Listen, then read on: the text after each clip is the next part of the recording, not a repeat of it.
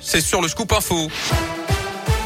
Et l'actu dans l'Ain et le Mâconnais avec vous, Colin Cotte. Colin, bonjour. Bonjour Yannick, bonjour à tous. Et attention, sur les routes, la circulation sera dense samedi en direction des stations de sport d'hiver des Alpes. Bison-Futéis, le drapeau rouge dans le sens des départs en Auvergne-Rhône-Alpes.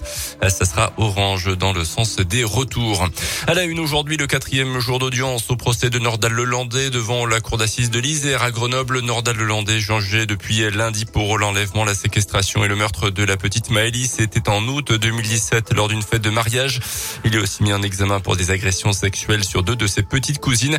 Après les premières journées d'audience en début de semaine consacrées à la personnalité de l'accusé, la Cour entend aujourd'hui les enquêteurs et les experts de la gendarmerie nationale. Léa Dupérin.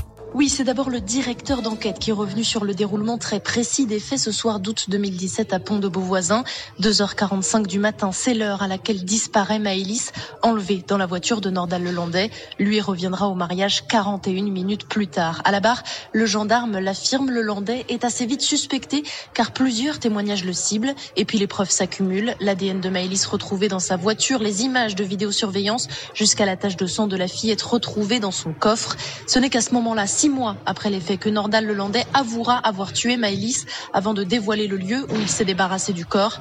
L'enquête a été extrêmement difficile, reconnaît aujourd'hui le gendarme à la barre. Complexe à cause du contexte médiatique, complexe aussi à cause du comportement du suspect.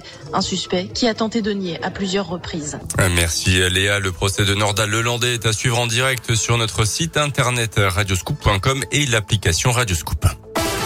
Dans l'actu également, l'ancienne directrice du Conseil d'architecture, d'urbanisme et de l'environnement de l'Ain condamnée par la justice cette semaine.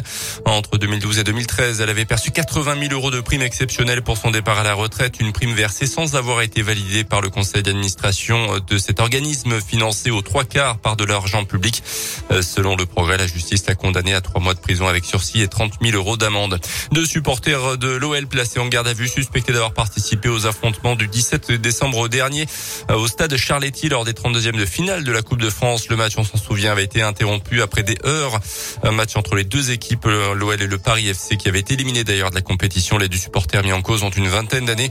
L'un est originaire de Mâcon. Ils ont été laissés libres à la suite de leur audition et seront jugés au mois de septembre. Une simulation d'attentat autour au parc de Romanèche-Thorins en Saône-et-Loire ce matin. Un exercice de riposte à une attaque terroriste. Selon le J S L, plusieurs dizaines de gendarmes et de pompiers sont actuellement mobilisés. En basket, la J L Bourg est tombée hier soir en Grèce, quatre-vingt-quatre à soixante-dix-sept contre Patras en Eurocoupe. Et puis en rugby, on suivra ce soir à dix-neuf heures la réception d'Aurillac pour l'U S B à Verchères. Les Violets restent sur trois matchs sans défaite depuis le début de l'année. L'arrivée sur le banc de Fabrice Estebanès, une victoire contre Rouen et deux matchs nuls. Tout est bon, mon copain.